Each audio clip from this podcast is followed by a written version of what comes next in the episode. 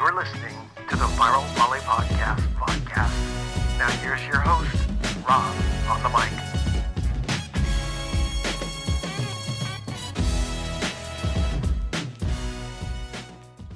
Hey everyone, I'm Rob Sparrow with the Viral Volley podcast. We are doing a Pac 12 race edition, another episode because what's happening in the Pac 12 has been so phenomenal to watch, seeing each other beat each other up. And I'm sure the coaches don't appreciate it because they're getting more grays as the days go on just in this 2021 season. So Matt Ulmer's still looking good from Oregon because his girls are taking care of him, but they keep on winning. He might not have to go to the hair coloring. So uh, thanks for coming on, Matt. Yeah, appreciate it. Thanks for having me. Hey, uh, wanted to ask you just some uh, some intro questions about your team, just for those who haven't been following as closely. But uh, what are your perspectives on your 2021 Duck team? Yeah, we're coming off of a year where we're in the Sweet 16 and we took um, second in the Pac, which you know, Oregon's never won the, the Pac-12 championship before. Um, so we've, we've taken second a, a, few times and two of the last three years we've done that. So we're trying to break through, you know, we're trying to win that Pac-12 championship. It's for sure a goal of ours. Um, and I think we have a group that, you know, that can put us in contention to do that. Obviously that's very difficult, you know, to get it done. Um, but we're this group is finally older. We were young, um, you know, and now I feel like we're we're we're mature and you know we're ready for um, to make a push. And um, we've we've battled some injuries um, and we've battled through some adversity, which you know most teams can say. Um, you know, we're just trying to find our way uh, to be better, you know, through all that. So. Um, I think we have a, a, lot of great pieces, and we're trying to figure out what the best lineup is and, and how to compete at the highest level uh, we didn't like the taste of losing to Purdue in the Sweet 16 last year, and I think that's a driving force for this group. Yeah. Well, your team started the 2021 season on a nine-match winning streak for coming up against national powerhouse Minnesota. Then you went on a six-match winning streak tear until coming across the then number 10 Washington Huskies. But what's been the key to the Ducks' success this season? Well, I, we've been uh, we've been playing really good defense. You know, um, when we're playing our best, we're serving tough, setting up our block, and our floor defense. I think is pretty exceptional. Um, so I think that's been a huge key to our success. Um, for a really long stretch there, we were holding teams about a buck thirty. Um, you know, on offense, that's that would be a record for us. You know, um, I think um, over the past few weeks now it's up to like 170, which is still a great number.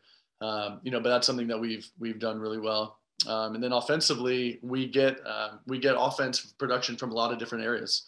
Um, we've had everybody I think has led us in, in kills at some point. So um, six or seven different players have. Uh, you know, so that's exciting. So for us, it's about you know figuring out exactly how that fits together and doing it on a consistent basis. Um, when we do that, you know, we've been able to go on those runs or have success like you talked about. Yeah. Well, it seems like you've had a spread of the wealth as far as great performances, but have there been any athletes' performances this year that have caught your eye or who've really stood out for you? Definitely. Um, you know, Brooke Nuneviller is, you know, fantastic. She's a returning All American. Um, I think she's the only All American Libero outside hitter combo that I know of. Um, you know, she's uh, she had 31 kills against Rice. Um, just the other day against Colorado, she had 25 kills, and down the stretch was just massive for us. And um, you know, so she's been big. Karson Bacon against Arizona State at their place was huge. Abby Hansen at Colorado. Um, I could go down the list, you know, but we, we've yeah. gotten really great performances from a, a number of different people, um, you know, and again, that's what it takes when you're in this conference. Yeah. Well, so in the Pac 12 conference, the Ducks are number one in uh, opponent hitting percentages, holding opponents to 173 hitting, number two in blocks at 2.6%, um, and just behind Stanford in kills and fifth in assists. But it seems like you've got some pretty good talent, uh, you know, at least a diversity of talent going on offensively and defensively. Can you talk about what your team is doing? Yeah. Uh, so we just, we've had a, a recent injury to Taylor Borup, our, one of our outsides, but before that, I think we're the best passing team, um, maybe in the country. Um, but in the conference, we were, we were above a two, three um, and over a 60% perfect pass percentage, a good pass percentage um, between Georgia Murphy, Brooke Nuneviller, and Taylor Borup. And um, you know that that allowed us to really stay in system a lot and able to run a mm-hmm. pretty fast offense. You know, move different pieces around. Um, I think it's hard to match up against us because if you want to take somebody away, then that opens up somebody else, and then that's going to be their night. Um, so I think from the offensive side, we, we have a lot of different weapons, and we're able to stay in system. Um, you know, and then like you said, defensively, um, yeah, we, we we were up towards three blocks a set for a long time, and uh, you know holding teams to a low number. So I think just you know we we're able to just keep pressure on, and that's what we're trying to do all, all the time is just keep pressure on the other side and and try to play as clean as we can. And um, you never know whose night it's going to be for us, but um, everybody just needs to be ready. Yeah, well, you dropped a few of these names already, but I want to drop their stat lines because as I was sifting through all the stats as a volley geek, I, I was like, wow, you know, you got some good pieces in place. Karson Bacon leading the conference with a 413 hitting percentage. Uh, Brooke, Brooke Nuneviller, ninth in kills, 3.65 uh, kills per set, and 10th in points. I mean, can you comment on these individuals' performances this year and how they're leading your team into this push towards the tail end of the Pac 12 conference? Yeah, Karson is just developing every year. She just is getting better and better. And I think right now she's just really confident. Um, her connection with both setters, Kylie Robinson and Elise Ferreira, um, has really grown. I feel like she she feels like she's going to get a good ball everywhere she goes, and uh, she's going and swinging. Um, and you know, a lot of teams now are really scheming on her, and so that's been a, a, really different thing for her is to try to figure out now how do I, you know, how do I still score points um, when I'm getting a lot of attention. Um, so I think that's been really cool in her development, you know, to figure out how to do that. and then you know, Nuneviller again, she's she's scoring at a higher rate. Um, as far as kill percentage goes, she's um, just our go-to hitter. Um, front row, back row, left, yeah. right, in the middle, wherever. Um, she's all over the place, and and she wants that ball, and she wants it in crunch time. Um, you know, and she's someone we absolutely look forward to for leadership, and she provides that.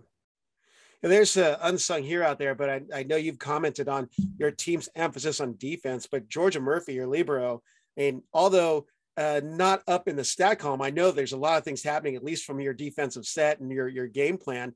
That I mean, defense is spread amongst amongst your team. So, um, can you talk about the play defensively of the Ducks this year? I think George is really underrated. I mean, I think she's just an incredible libero. Um, again, from a serve receive perspective, I don't know who's better than her. Um, you know, she's just a she's a phenomenal passer. Um, you know, she's just unbelievably skilled, and she handles the pressure of that so well. Um, defensively, I, I think it's a little unfair to her because it's just digs per set that I feel like people really, really point to. But we have so many different defenders on our team that we don't just have her take more court. Where I think a lot of liberos uh, or different systems they do that they rely on their libero just to play so much floor defense. But when you have a Brooke mm-hmm. Nuneviller or both of our setters, you know, are playing great mm-hmm. defense, uh, or Becca Morse goes in, who's a nice defender.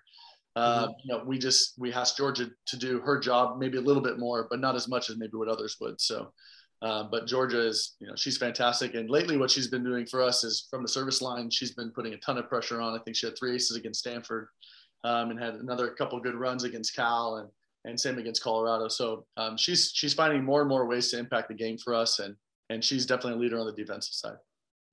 Definitely got to give props to your unsung heroes for sure. Right. Um, next question, I got to put you on the spot because I've been asking this of all my guests, coach or athlete. So, uh, and it's always a tough one, but um, if the NCAA selection committee were to dole out NCAA tournament berths today, what Pac 12 teams, in your opinion, should be in and why?